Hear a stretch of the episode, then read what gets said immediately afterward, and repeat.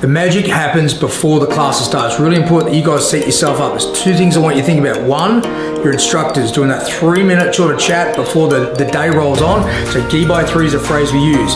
Two is making sure that before the class is in action, you've got to get the kids sitting down, getting the instructors chatting, having some fun because if kids are rowdy, your day's going to be crazy. If they're sitting up nicely, ready to go, your day will be an absolute dream.